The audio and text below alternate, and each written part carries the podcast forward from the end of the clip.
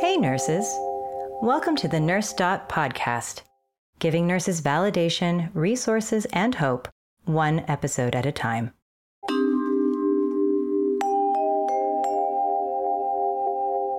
Today on Nurse.dot Podcast,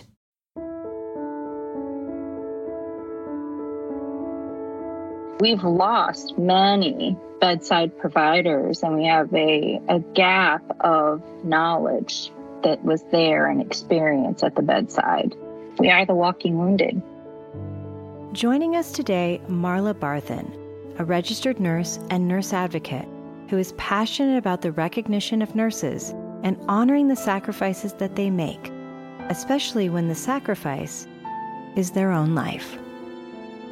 I'm your host, Kara Lunsford, registered nurse and V P of Community at Nurse dot com.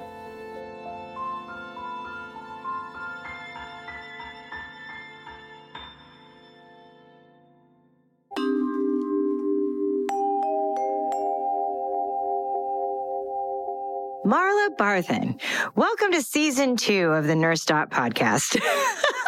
Congratulations. I'm so proud of you for season two and season one. Yeah. Thank you. It it has been quite a journey. It's been a lot of fun. I've been able to interview some really incredible people, and I was really looking forward to having you on.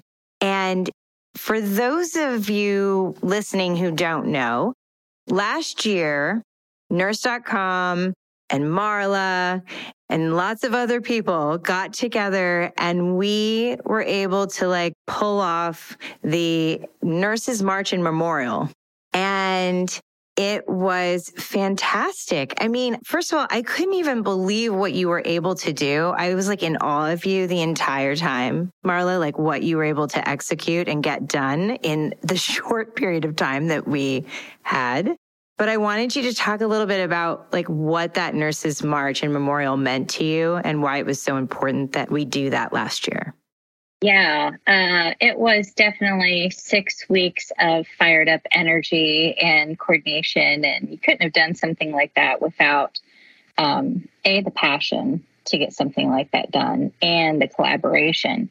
Uh, there were a lot of folks who were invested in seeing it. And so I think that was a big part of it for me was helping people to see the need for it. I am a person who believes in remembrance and looking back. And I think that we as nurses get very much focused in on the emergency at hand, the thing that we need to respond to. We're not great with self-care. We're not great at saying, okay, this is something that we committed to and we're thrown in. But I also wanted the community and businesses and organizations to look at the sacrifices that nurses have made and not take that for granted, and to actually be able to say, we see you and we see what you what you've given and we honor that. So for me, that was the importance of it. So I was invested right off the bat. Um, you know, I'm I'm a nurse in my fifties now, and my best friend is in her fifties. And so we call ourselves like the geriatric I C U nurses, critical care nurses, because it is, a, you know, in COVID world, you were um, pronating people, and most most folks know they were very heavy patients that, you know, were most susceptible with COVID. And I did not go back in to work in the I C Us, and she did. And we had a very good conversation about the situation. I'm in my fifties. I have comorbidities, and there was no vaccine. She said, stay home, stay safe. So I found other ways to contribute. And uh, my bestie was out in L A and Seattle, working her tail off, um, saving as many as she could. So this opportunity for us to get together and come to Washington and share experiences and be together meant something to me. Yeah, it was quite a remarkable time. And somebody captured a picture of me standing with a couple of my colleagues, and I was just sobbing. I mean, I felt like what we really needed was just this. We needed to come together and grieve, because sometimes everything just goes by so quickly, and you go from already being burned out, moral distress, moral injury before the pandemic. Then you go into a pandemic. Now you're in survival mode, right? And you're just there just trying to save lives. You're just trying to stay afloat. You're trying to be there for your coworkers. You're trying to do it all, right? And also be there for your family. And people are getting sick. Colleagues are getting sick. Nurses are dying, you know, who have worked on the front lines during the pandemic. And there's just, there's not even time to recognize them. Like there wasn't even time to say, this person passed away, this person passed away. It was like, it's like you're in a war, really. And I felt like you really took this incredible opportunity at the Nurses Memorial to highlight and to actually showcase the faces of people who had passed on. Yeah, I think that that's been uh, an important part to me. I, I was very blessed in nursing home work to work with veterans. And so we've always done something for Veterans Day. And you've never seen something so sentimental, heartbreaking, and to see the pain still of remembrance on a veteran. But, you know, we, we would do this fat flag raising. We would always buy new flags. And we put those up, and we'd always have the students there to change over the flags. And every flag service that we do for this, they would just be crying, you know, all these years later, fifty years later, you know, seventy years later. These were grown men uh, and, and wives of servicemen who are all very touched and remembering that. So I feel like we had this experience last year in D C, but I think ten years from now, twenty years from now, when we all kind of get together and have these moments, we will have remembrance and we will have shared grieving for years to come, because this was a moment in time, a moment in history where we stepped up and we were, you know, you're called to do these things, but nobody knows what you went through except for this group together. And the closest that it comes to it are folks who serve in the military, firefighters, um, E M Ts, and, and our police service. And we understand what we give. And so I think of us as a service heart, and we we know that we would give all that we could to this career, but we also need a moment to grieve what we've lost. And if we don't do it, I felt like we were in such danger of not addressing our P T S D. I don't see how we could get on a journey of healing if we didn't mark the moment. At Parker, our purpose is simple. We want to make the world a better place by working more efficiently, by using more sustainable practices, by developing better technologies. We keep moving forward with each new idea, innovation, and partnership. We're one step closer to fulfilling our purpose every single day. To find out more, visit parker.com slash purpose. Parker, engineering your success. Yeah, that, I mean, that's it, right? You have to, I'm thinking about our, this podcast, right? And we always say in the podcast, providing nurses with validation, resources, and hope, one episode at a time. Because we have to start with that validation. You have to start with speaking the truth, speaking the reality, so that people can internalize that. They can take it in, and then they can process it, and then hopefully they can move forward. So I feel like that's exactly what you were doing at the memorial, was just giving people that opportunity to take it all in, because we're just so busy. We're so busy. We don't sit down. And sometimes we just don't want to open Pandora's box.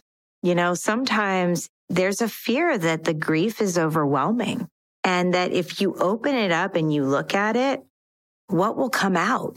How much grief are we holding inside of us that if we really pay attention to it, maybe we won't be able to stop crying. Like maybe we'll just cry and cry and cry. Well, I do think that's the fear, right? That that we'll be broken and not be able to be repaired and restored. I think that is true. I think that we are excellent at um, short-term coping mechanisms that become our long-term coping mechanisms. I will attest, I'm uh, fantastic at compartmentalishing. It's one of my it's one of my favorites to go to. Um, but I also have seen myself do repression. And I felt like that's about where we were at. We were really stuffing it down deep because, you know, we really didn't have a chance to have any recovery time. That we were just at constant, you know, two years at that point of constant fear, death, um, and not just that, just the American people and how, and, and worldwide, but just our own folks in civilian life of it. Um, you know, we, we kind of went from this, the public always saw us as a revered profession, right? Always the most trusted profession, most, you know, we were a revered profession, and we were finding ourselves um, getting more violence against us. People were spitting at gas stations, didn't want to see us in our uniforms after work. I mean, there are a lot of stories that I don't know that we're really ready to tell yet, but I think you will have episodes for years to come on this, Kara, because I think the stories will be able, folks will be able to speak about it little by little. It will trickle out of experiences that happened. Yeah, I agree. I was just thinking about the title of our podcast, which is Remembering Our Fallen Nurses. And I think oftentimes we link that to automatically death. These are the nurses that have died. But I actually feel like fallen nurses does not necessarily just indicate people who have died. Yes, it does. They're included in this. I think, of course, they're included. But there are so many nurses that have fallen because now they can no longer do this work anymore. They've left the profession, and it has broken them to such a point that they had to exit. They had to leave. They had to go put their own oxygen mask on. And maybe once upon a time, they loved this profession, and all they could ever see themselves doing was taking care of patients and people and humanity. And now suddenly they can no longer do it. I think there's way more fallen nurses than we can understand. And what I'm saying is it's not just death. No, I've done some research recently about this. What stood out to me were some age brackets. And so I've saw that our nurses who were of retirement age, but still wanted to stay in, still working, right? Because that's what we, we do. Some of them went ahead and they took retirement as soon as they were eligible. So that was, that was a percentage that had been lost.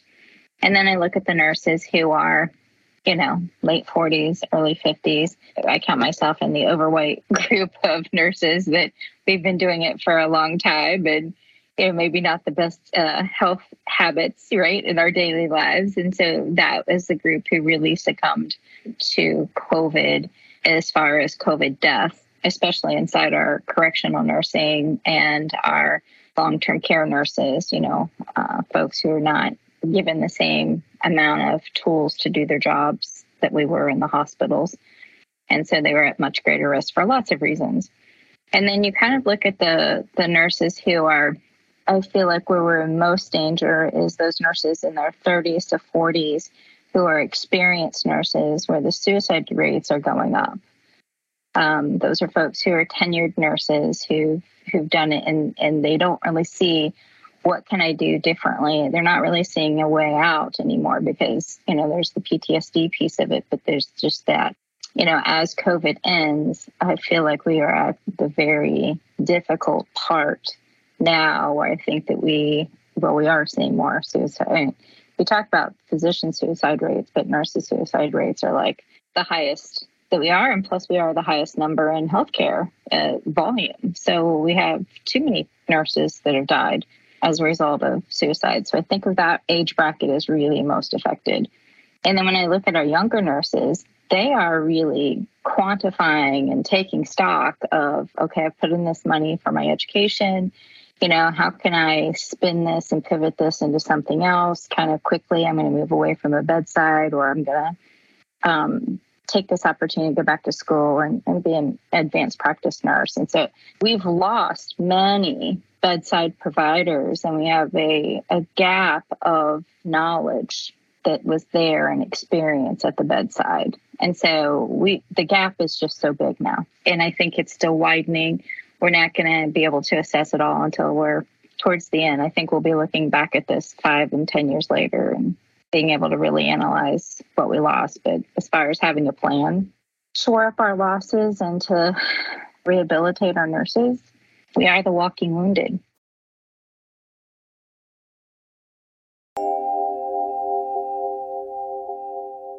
Hey nurses, did you know that Nurse dot com is the ultimate destination for all nurses? It's where you can find your nurse life in one place. That's right, everything from networking with your peers and continuing education to industry news and career opportunities. It's all there for you. Nurse dot com is your dedicated platform to explore a wide range of job opportunities from all across the nation. Whether you're a fresh graduate testing the waters or a seasoned pro desiring for a change in scenery, we've got you covered.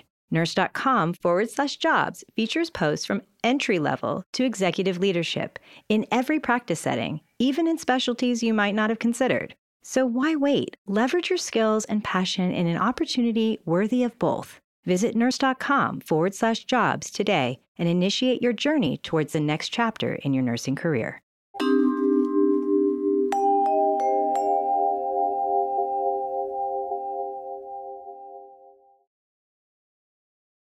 Ugh, the walking wounded. That is, boy, that phrase says it all. We are the walking wounded. I'm glad that you brought up the topic of suicide, because I think that so often when everyone's in the crisis, when we're all in the pandemic together, right? There was a lot of awareness in some ways. Like there was a lot of talk of like, make sure you're getting the mental health that you need, or make sure you're getting therapy. I mean, I feel like I was seeing the Calm app and the mindfulness apps coming out, uh, up to the surface and all of this stuff, like not necessarily the healthcare system reminding people to take care of themselves, but I kept seeing all of these therapy apps and all of these things. And then I think like what happens is that society in general, like moves on really fast, right? It's like, oh, it's over. The pandemic's over. And that's when it's really dangerous, right? Because then there's the people who are like, now they're in the P T S D, right? Now they're in the moment where they're struggling with everything that they saw, did, witnessed, experienced, the whole thing. And everyone around them's just moving on. like moving on and away from the pandemic. And when I say everyone, I'm talking about friends and family. And it can be very lonely because you're now kind of left to digest everything that you went through. And you just see people around you just moving on. I agree with you. I think about that in terms of anybody who, even if you're not a nurse, and you, I feel like you could relate to this, anyone who's lost somebody close to them. You know, there are a lot of casseroles given to you, right? And and so your freezer gets stocked up of casseroles, and and the folks stop by, and, and there there's an outpouring, right? But once the last casserole is eaten, it feels like that's when the true piece of grief and all that is hitting you. And it doesn't feel like you have the people around you to help support you through that. So I think anybody that's dealt with the death close to them would see that. And I felt like this was very important for us last year because there was so much more. Um, we had come out of Omicron. That wave was a big wave and things were opening back up again. Spring had sprung. Everyone wanted to be outside. And so we did see people begin to really forget. And I, I don't think that they meant that in any intentional way of, I almost feel like them looking back at us. They didn't want to see the pain. I almost feel like they don't want to relive it. They don't want to deal with that. They just want to go out and take a nice walk and do something else. They don't want to see, talk about COVID. They don't want to talk about the piece of that because for their own mental health, they need to move forward.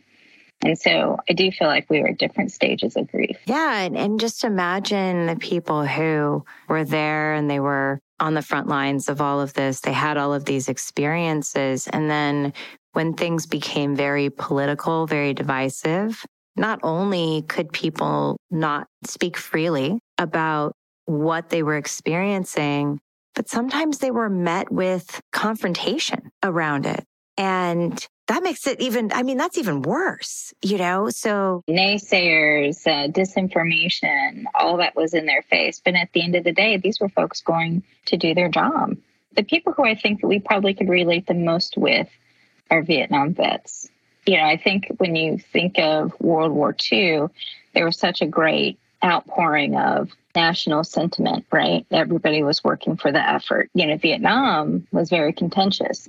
And I feel like COVID became as contentious as that. That is a great analogy. And, you know, in all this time, I actually have never thought of it that way. But that's exactly right. Uh, that was a time, Vietnam was a time where there was a lot of differing opinions. You know, there were people out there on the front lines and some people applauding them and some people booing them and some people, you know, that was just very, very difficult. And I imagine very diff- if you see the Vietnam vets now, there's a lot of trauma there. I mean, a lot of trauma. I would venture to say maybe I don't know if it's more or statistically if those veterans have more P T S D than anyone else, but it would be interesting. I don't know. I haven't ever really looked into it. I would probably go as far as to say they have more complex trauma because... That would make sense. Yeah, it, they have a different experience. And, and, you know, trauma is trauma is trauma. I say the same thing about shock, right? Shock is shock is shock is shock. We, you know, as, as nurses, when we get into our nursing talk, Um, the causes are different, but it expresses itself about the same. So I feel like trauma is the same way, but complex trauma is something different. And I feel like we probably have our kindred spirits with our Vietnam vets in that one. Yeah. I'm so glad that we were able to connect on this. And I have a feeling that before this uh, this podcast goes live, I'm probably going to reach out to you because I'll have like a few more questions and a few more things that I, I'm going to want to add in to this podcast. All right. Because usually as I'm listening to it, I'm like, oh, you know what? I need to call Marla. I need to ask her about this. I'm having an epiphany here. Um, I'm always on speed dial. It's not a problem, you know, because I think about things in a, I try to look at things macro, but I, you know, I am never too far away from the direct experience. Yeah. I just want to really, I want to really thank you for the work that you've done and how you really are keeping the memory of people alive. You're consistently reminding us to not forget and how important it is for us to take that time to have awareness about this. And it really, it people like you are the ones that help, the ones that will bury their head in the sand or just trudge forward. And I'm just so grateful that we have people like you who are reminding us. Look, I appreciate you just as well, my friend, and, and the work that you do with nurse dot com and, and Relias. Uh, I think that they were uh, phenomenal in the way that they mobilized and stepped up. Um, and there was also, I, I want us to put on some instant replays of all of the musicians in the world that kind of gave us some love during that time and could uh, feel the pain with us. And I, I think songwriters and poets and, and those folks really can meet the moment with us so much when something's happening. And I always turn to them. And I think of the music that we played and, and the folks that we heard from. And I, I tell people all the time, I'm like, Diane Warren, you know, wrote us a little ditty. How beautiful was that? It was a beautiful moment. And I do feel like we need to reach out and, and touch each other with some love um, and some grace as we move through this, because it's a long road ahead. Absolutely. Marla, my friend, I love you. Thank you so much for joining me. And uh, you'll be getting a call from me because I'm for sure going to have some questions that I'm going to want you to answer. Great. I'll share some research with you, do some things. Yes, yes, let's do That's it. That's perfect. All right, my love. Until next time. Mwah. Always be next time. Bye, friend. Bye, friend. If you are a nurse who enjoyed this episode and you have an idea for future episodes, you can connect with me by downloading the nurse dot com app. See you there.